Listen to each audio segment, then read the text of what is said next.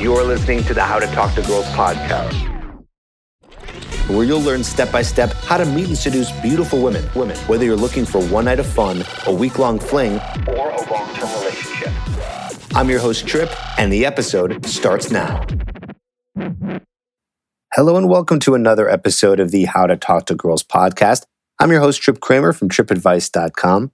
Got a special episode today, another interview I think I always say special episode. They're all special episodes to me. But yeah, we haven't been doing a lot of interviews lately, honestly, because I only want to interview people that I think are going to be really interesting. You know, there's a lot of podcasts out there where all they do is interviews. And I don't know, it's just interesting. Sometimes I would just want to hear from the person who's actually doing the podcast and not just hear them ask questions all the time. And that's what I try to do for you, you know, creating something that I think I would enjoy.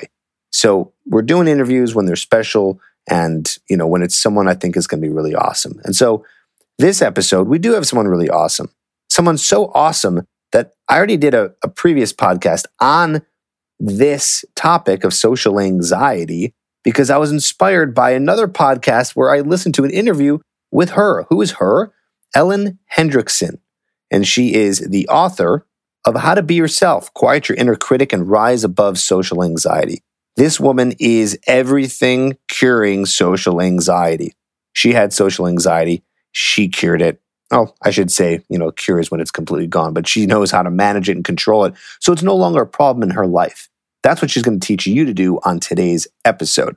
And we're going to be talking about some really cool techniques that you can use. And we go pretty deep and we give a lot of really good advice, mainly on her end because she's the expert. She's a psychologist she actually has another podcast herself, which we talk about a little bit on the interview. It's called Savvy Psychologist. So we're not just hearing from some random expert, which is kind of someone like me, but she's an actual psychologist and she's studied this. So she understands social anxiety, where it comes from, why it's there. And she even cites some awesome studies that I promise you you're going to like that are just really motivational, really motivational. It's going to motivate you to want to go out and talk to more girls if you do have social anxiety. So even if you're back and you're like, oh, Trip's talking about social anxiety again, he just did an episode on that. Then there was another one a couple years ago. Trust me, this is something you want to hear because we're talking to the source itself to really conquer this thing once and for all. So here's my interview with Ellen Hendriksen. Check this out. Hey, Ellen, so glad to have you on the show. Welcome. Thank you so much for having me. I'm excited to be here. Yes, absolutely. Now, Ellen, you have your own podcast as well called Savvy Psychologist.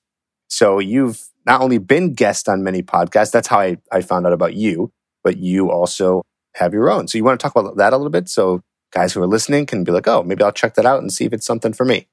Sure. Yeah. So Savvy Psychologist is um, a short, really actionable podcast where we talk about, you know, mental health and well-being and optimization. And I give you really concrete scientifically based tips that people can use, you know, every day for, you know, a happier and healthier life. I'm a research scientist by training and I also do psychotherapy and so I I love nothing more than digging around in data and making it actionable for a general audience. Yeah, and I think that's the point, right? I think that's one of the things that makes it sometimes hard for people to get results in their life is they don't have enough actionable practical things to use which is what I try to do here, you know, on the podcast. And so people can actually take it and use it. And I'm hoping, and I know because I've heard you speak before, uh, that you're going to have some of those today for the guys who are listening who deal with anxiety and just being in social situations. Absolutely. And let me just say that with social anxiety, that is the one anxiety disorder where the genders are equal.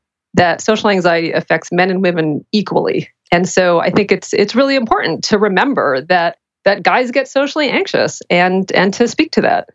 Right. And it's really interesting to hear that because I don't think that guys know right. that women get nervous too. And i try to say that on multiple podcasts but now i'm glad that you're saying it to confirm what's going on here. So it's not like every woman that a guy wants to go talk to is this super confident woman just because the guy finds her attractive. You know i think oh, we yeah, make up no, those stories in our head that she is because they're attracted to them Absolutely. No, and I think we can push it even farther because if we ask people if they are shy, which is just the everyday way of saying socially anxious, 40% of people will say yes. That's almost half of everybody. And if you change the question and ask, have you ever been shy?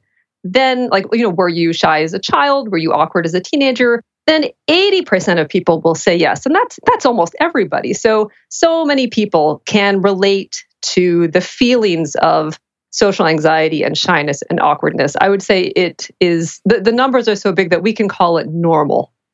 I mean, absolutely. And it's it's interesting because when I hear you say that, I go back to when I was a kid. And I remember this doesn't have to well, I guess this well, you tell me if this is about, you know, social anxiety. I mean, I think it is.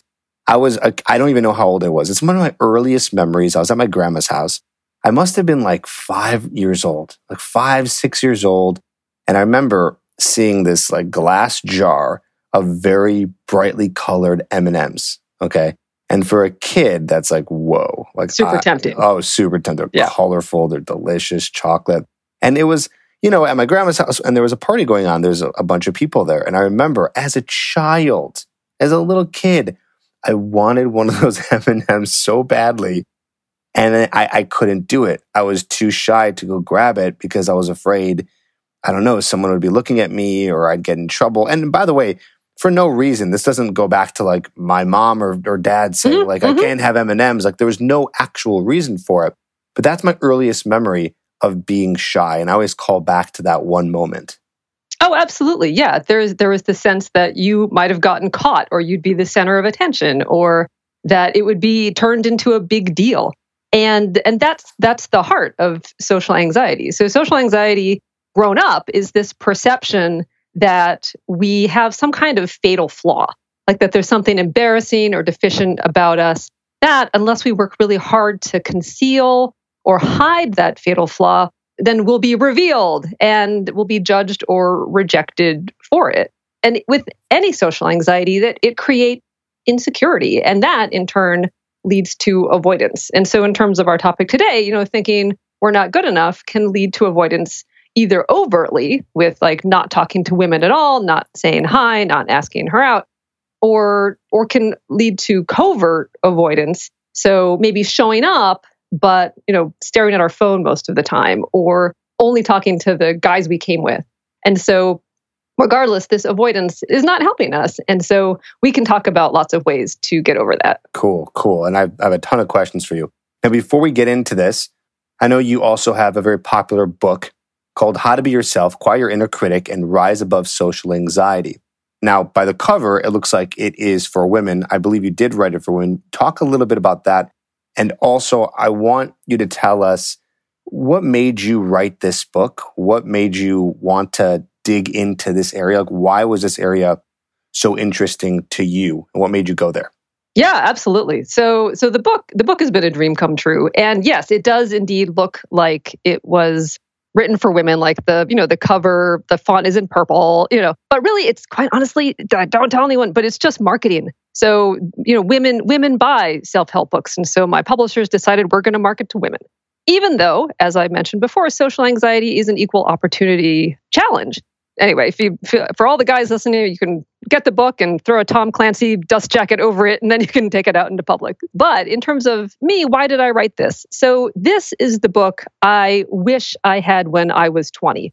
This is the book that I that I wish I had known that I didn't have to be so anxious all the time. That my and we can talk about all these things like my perfectionism was getting in the way of trying to move forward that I wasn't as anxious as I felt. I didn't look how I how I felt. There are all these lessons about social anxiety and anxiety in general that I had to learn the hard way, either through experience or through my own training as a clinical psychologist that I I wish I had had. And and so now this is this is the, you know, the distillation of both my personal experience but also my research and clinical training as a handbook so people don't have to, you know, go through decades like I did to overcome their social anxiety. How long did it take you to get over your social anxiety? You said you was 20 years old when you had it?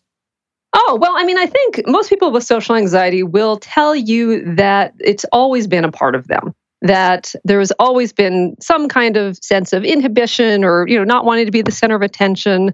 You know, feeling like there it will become obvious to everyone that, you know, kind of insert insecurity here and that it changes as you age. And so for example, like for me when I was in college, like I actually made sure that I was busy like I went out like every Friday and Saturday night because I was afraid people would think I was a loser otherwise. Like that was the reveal. There it's going to become obvious that I'm a loser. When I was starting my career, I, I worked super hard because it will become obvious that I'm incompetent. And when I think about it and when I look back, I know that those things are not true. That was just my social anxiety talking. But when that is whispered, you know, when your brain whispers that to you, it feels true. And it's really hard to step back and realize, wait a minute, if I think about this, that's not true at all. I'm a cool person. I, you know, I'm friendly. I'm, you know, I'm I'm competent. And what is this insecurity that's, you know, that's trying to lie to me and tell me that A, the worst case scenario that I can imagine is going to happen, and B, that I can't cope. So, you know, it's taken again, it's taken a long time. And I still have my moments. You know, every you know, getting over your social anxiety doesn't mean you'll never be anxious. It means that it won't own you, that it won't control your life, and that you can do whatever you set out to do, even if it makes you nervous. Yeah, I can relate to that too because in my early 20s, mid 20s, I had bad approach anxiety, which is a term that just means, you know, scared to go and approach a woman that you want to talk to. Oh, sure. That sounds universal. yes, yeah. yeah, absolutely. And now that I've, well, now I'm 33 the time of, of this podcast episode. And so when I was maybe 23, 24, well, I mean, I always had it, but at 23, 24, I was like, oh, I, I realized I had it. And so I took the steps to get over the approach anxiety, but it's still there but I mm-hmm. manage it better now and I know how to control it versus before where it would control me just exactly like you're saying. Like now I, I will still feel the feeling or the physiological feeling of anxiety or nervousness that might come about, you know, that kind of fight or flight adrenaline. Mm-hmm. Absolutely. But I know what that is. I'm aware of that. And I don't let it stop me, mostly because I've given myself enough experiences with approaching that I know what to expect. And therefore, even though my body's reacting in a certain way and even my mind in a certain way, I know that it's not true and it's not something that I need to let take over the situation at hand if I want to go over and talk to a girl. Absolutely. And I think you've hit on the heart of the matter there that in order to build confidence, okay, so let me back up. So a lot of people will come into my office. It's like clients will come into my office and say, you know, I wish I could like hit pause on my life. And I wish I could kind of just like retreat from the world and work on my social anxiety and gain confidence and then like reemerge like from, you know, like from a cocoon, like a butterfly. And then I could live my life and I could do what I want. And so my response to them is always, you know, supportive and like, that sounds awesome. Let's have you live the life you want. And let's do that in the opposite order. Let's have you live your life in order to gain confidence rather than trying to build confidence in a vacuum and then going out and living your life. And so I think to your point, so like doing the things that scared you, so approaching women that by doing those things, by doing the things you were afraid of, you were able to see, oh, wait, that the worst, again, the worst case scenario doesn't always happen. I don't get pointed at and humiliated like worst case scenario, you know, or most often, you know, I I might have a nice conversation or maybe I will get rejected, but how how bad is that? Also, too, you discovered that you could cope, that if the worst case scenario happened, you did get rejected or someone was rude to you, that, you know, yeah, that's a I can you can handle that. You can either go talk to your buddies or, you know, just kind of do whatever you need to to cope and soothe yourself and then do it again I like that. And you know what else I also talk about? I think you'll like this the idea of future projecting, right? So mm. let's say you have a moment where you're out and about and you see a pretty girl, you want to go talk to her, right? You have two options. You can do it or you don't do it. And so what I say is think about where you're going to be 10 minutes after you try approaching her, or maybe even as far as the next day. And think about what are you going to be thinking in that moment if let's say she does end up rejecting you. You know, 10 minutes after it happens, are you going to be happy that you at least did it? And then let's say you don't do it and compare it to that feeling. So we're comparing the feeling of, man, I, I didn't do it, which is a kind of a crappy feeling. You're like, mm-hmm. oh, I wanted to do mm-hmm. it and mm-hmm. I didn't do it. It feels like a failure in itself. And then there's the feeling of, well, I did it And okay, now I know. And it really wasn't so bad. And so I tell guys, well, they'll have to prove this to themselves, but I tell them the feeling of going up and trying and still getting rejected, or maybe you feel the, the feeling of embarrassment is way less worse than having not done it at all. And to think about the future you in that point. Absolutely. And then I think to so with that decision point, I can either go talk to this woman or I could not talk to her. If the road taken is not talk to her, then that underscores those two lies that social anxiety tells that the worst case scenario is going to happen and that you can't handle it. And so not only does the choosing the path of, well, let me go, let me go talk to her, let me just be curious, let me just be interested in her as a person, that will chip away at those two lies of social anxiety. But the other path, not doing it, will actually underscore those two lies. So not only does does not doing it well, so in the moment, not doing it releases you from the anxiety. And that feels good. Like that, that's like crack. Getting relief from anxiety is really a powerful reinforcer. But underneath it, there's going to be the sense of regret or a sense of guilt or a sense of beating oneself up. Plus, it reinforces those two lies and makes it harder to overcome it the next time. Yeah, exactly. I also think it helps build self esteem. I was reading in the book the Six Pillars of Self Esteem. I don't know if you ever read that book. No, I haven't. Okay. Uh, it's basically one of the bigger books on self esteem. It's called The Six Pillars of Self Esteem by Nathaniel Branden. And he says in one of the pillars that a great way to build self esteem is to try to accomplish a goal or do something and complete something. And the more that you can do that, you will feel better about yourself because you're taking action and you're doing something. So I believe that even going up and doing the approach or doing something scary or being in a social situation where you know this is going to be tough, but you do it can accomplish building some self esteem because you said, Hey, I did it, regardless of what actually happened. Because really, the whole problem with people who have social anxiety is just the act of doing it. They, they're, they're paralyzed to go and do the thing that makes them scared. So even doing it, regardless of the outcome, is something that can help slowly build the self esteem. Like, hey, I did it. Like there, there it was. I did it. I, I talked to her. Okay, whatever. It didn't go that well or the way I wanted to exactly. Like I didn't get a number, but at least I feel good that I tried. Absolutely. And I, I like that this author is talking about self esteem as a process, as like not necessarily like accomplishing the thing, but trying, like going ahead and doing it. Because I think that, at least in, in research circles, like I feel like self esteem will often get a bad rap because it is a label. And so, again, I'm glad this author thinks about it as a process. But sometimes self esteem gets distorted, and we try to use like self esteem to replace what social anxiety is telling us. So, again, social anxiety tells us there's something wrong with us. It's, it's this perception that we're inadequate. So, social anxiety tells us I'm a loser or I'm inadequate. And so, oftentimes, we'll try to put kind of a band aid label over that. So instead of I'm a loser, we'll say, oh, well, I'm amazing. Or instead of I'm inadequate, like I'm a catch. And labels, even when they're good, even when they're positive, really work against you because there's nowhere to go. There's nothing to learn. And if you convince yourself of a good label, like I'm smart or I'm successful or I'm amazing, there's actually farther to fall. And so the moment a normal setback or a normal struggle or a normal rejection happens, you start to question the entire label. So, for example, like kids whose parents say, Oh, you're smart, you're smart, you're smart. The minute they struggle or get a bad grade, like if they, you know, go into algebra and it's just their nemesis and they get a C, then they're like, wait a minute, maybe I'm not smart. And the whole thing shatters. And so and I love feel, that, that. feels pretty bad. Like that could feel Absolutely. even worse. They're like, oh, wait, I, I, it's like almost like you're coming down from a really big high. Like, oh, I'm great. Wait, I'm not. Wait, I'm at it. Yeah, I've been living a lie. Right, exactly. And so I like that this is a process. And in addition to that, I would try to switch out this concept called self compassion for self esteem. And so this in practice is talking to yourself as you would a good friend. So instead of like trying to psych yourself up with like, I'm awesome, I'm awesome, you know, a label before talking to a woman, to think of how you would cheer yourself on. So, like, this is awesome. I'm finally facing my fears. Like, I'm really brave. This is huge. No matter what happens, I'm doing it. Like, the first three seconds are the hardest. If I hang in there, it'll get easier. So, like, really being your own cheerleader rather than just giving yourself a label.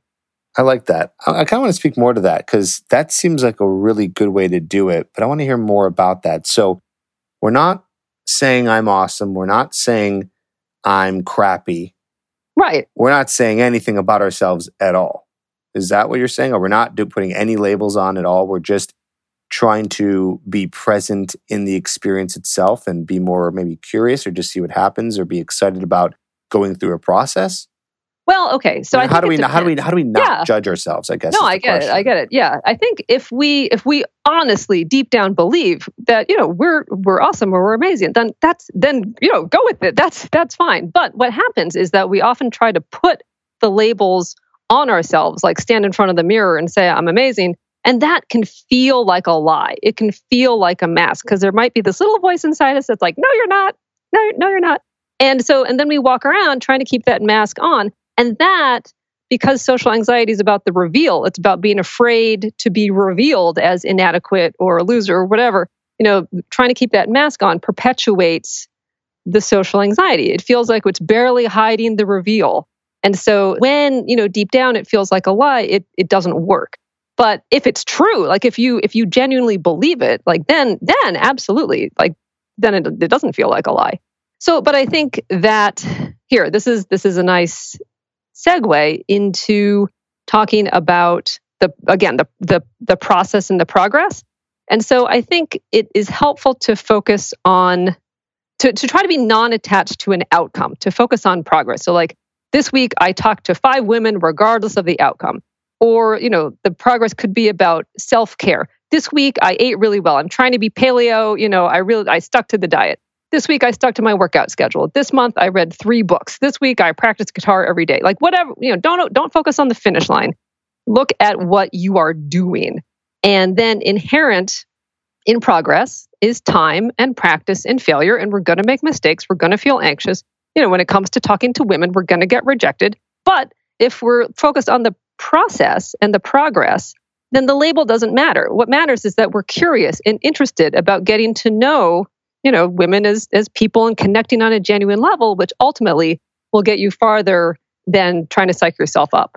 Right. Okay, I like that. I want to go even deeper too. I want to go into some questions I had earlier yeah. to really understand. This questions that I have that I'm actually trying to understand.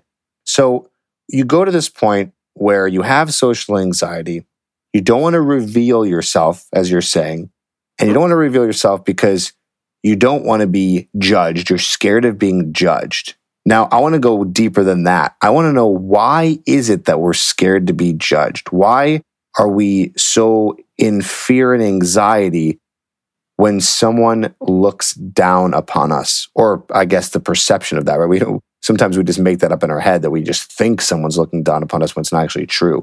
But that fear is real and it's still there. Why is it there? Yeah, absolutely. I mean, we're social animals. Insecurity is part of the human condition. And I think that a, you know, a healthy dose of self-doubt actually, you know, it helps us monitor ourselves and our behavior.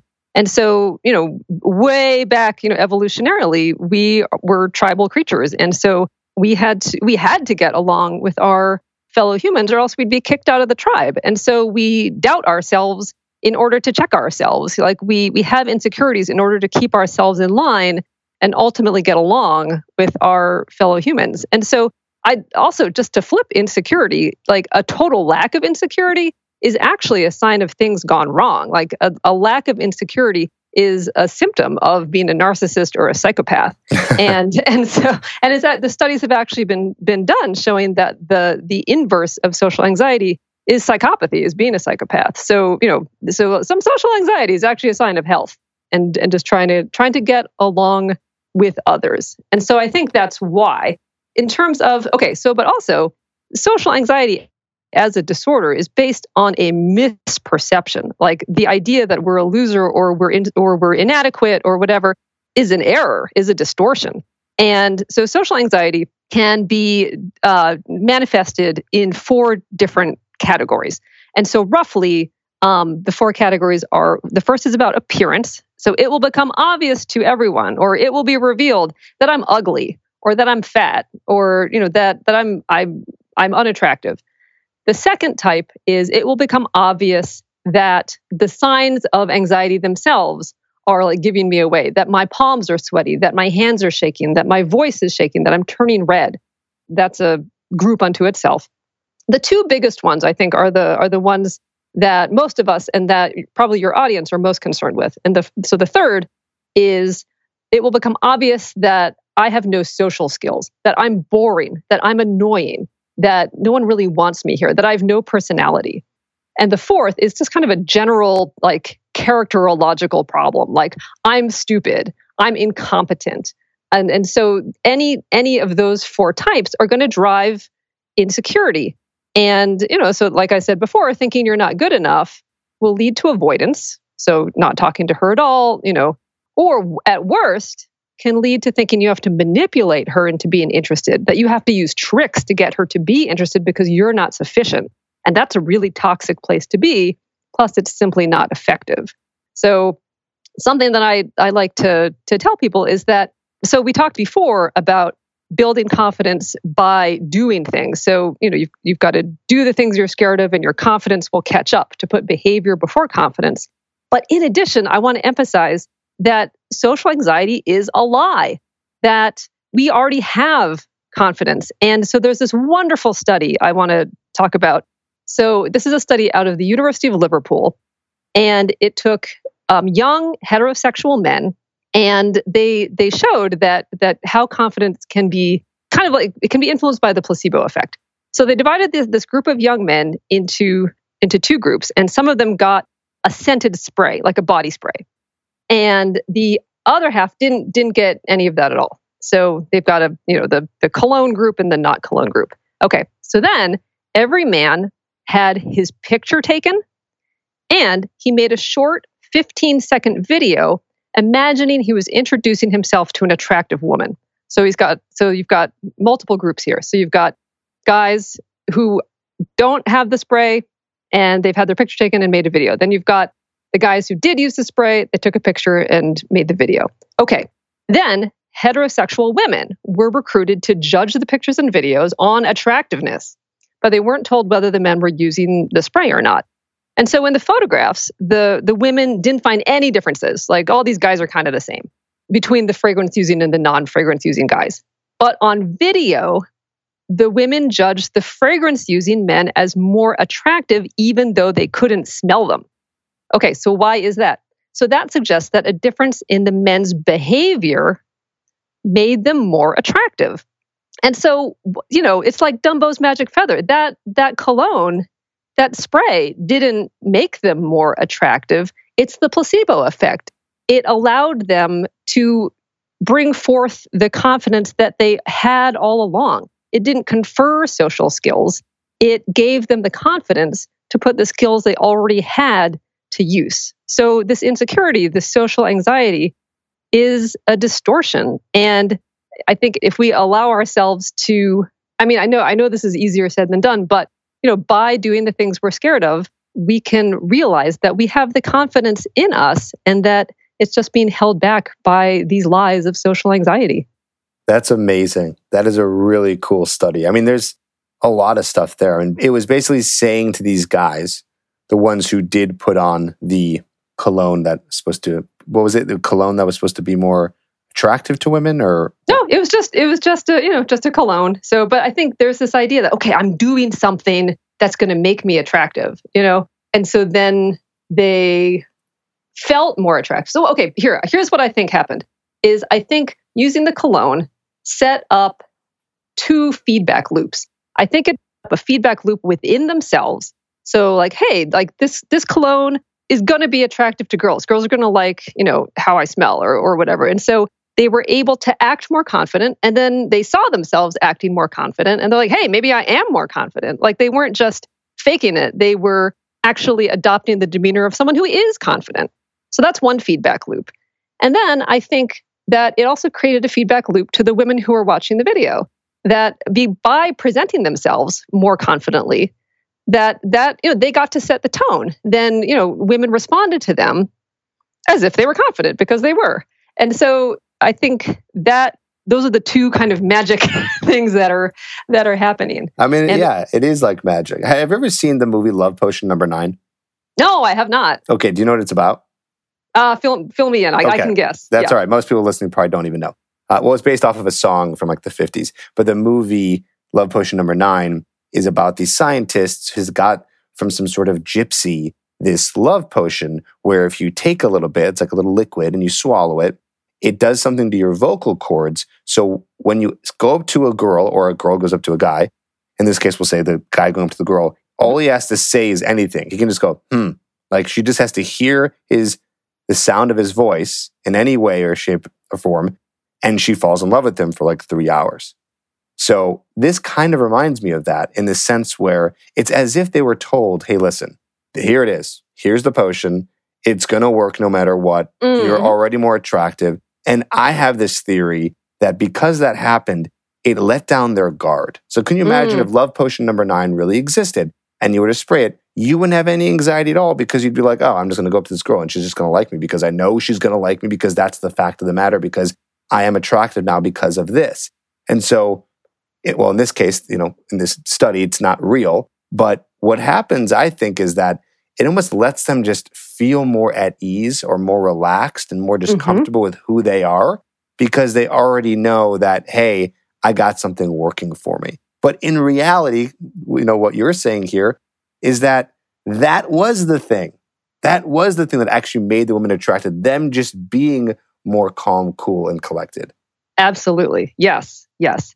There's this interesting story I tell in my book. So there's a an entrepreneur named Jia Jiang, and he came from China to the United States when he was 16, and he like wanted to be the next Bill Gates. And so he became an adult and went to business school, and so he decided to take a big jump. He left like a corporate job and founded a startup. And just as he was at some kind of major juncture in the startup, he lost his funding. And so this was this huge, like, smack in the face rejection from his backers. And it was really not only was that bad because he had a number of employees at this time, but it it really stymied his confidence and he was unable to like kind of get his mojo back to go like try to try again and get more funding. And so he decided to put himself through this boot camp that he called 100 days of rejection. So he tried to like basically develop a thick skin and and not be affected by rejection. So he tried to get rejected for 100 days. And so on the first day, he decides to ask the security guard in his building if he can borrow $100. And so he film he puts his phone in his pocket and films this interaction. And you see him like kind of scurry up to the guy and he's you know he's he's obviously nervous and kind of spits out excuse me do you think i can borrow $100 you know like he talks really fast and really softly. And the guy just kind of looks at him like with a puzzled face and says no why? And Jia doesn't even really hear him. He just says okay sorry. No that's fine. No problem. No problem. And like runs away. And when he was watching the video later, he realized that the guy had said no, so he accomplished his goal of getting rejected, but the guy also said why. Like it's this invitation to to continue the conversation and instead he ran away. And and so the all the things he was doing, the so speed, like I'm sure his posture was really like kind of crunched in. He was probably avoiding eye contact, like he spoke really fast and softly. All those things are what's called safety behaviors. You're trying to keep yourself safe. You're trying to make the moment like just to get this over with and so you can like retreat. And so he said, "Okay, I this is not going to work. Let, let me try this again." And so day 2, he he's in this burger joint and he sees a sign on the drink machine that says free refills. And so he gets this idea, like this light bulb goes off above his head. And so he, you know, he saunters up to the the counter and he decides that he's not going to use any safety behaviors. He's going to ask as if this was this was totally reasonable, is going to, you know, stand up straight, look the guy in the eye and he says, "Hi. I I really enjoyed my bacon cheeseburger. Can I have a burger refill?" And like this is a totally ridiculous question, right? But it's the way you do it. So if you go up and ask for this burger refill, which is preposterous, in a way that's respectful and confident, you're gonna you're gonna set up that feedback loop and get a, a respectful and confident reply. And so, you know, so the guy rejected him and said, No, sorry, we don't do that, man. But, you know, glad you like the burger. He didn't laugh at him. He didn't call the cops, you know.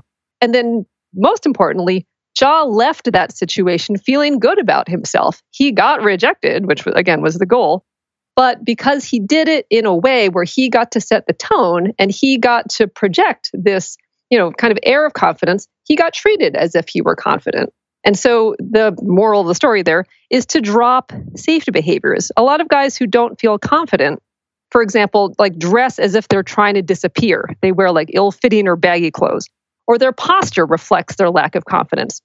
And so do go back to the, you know, do it before you feel confident. Think about, okay, well, how would you dress if you felt confident? How would you stand? What would your posture be like if you felt confident? And then to try that out it feels totally weird at first. It feels like you're doing something wrong. But then you start to create those two feedback loops. And that helps you build confidence and changes everything.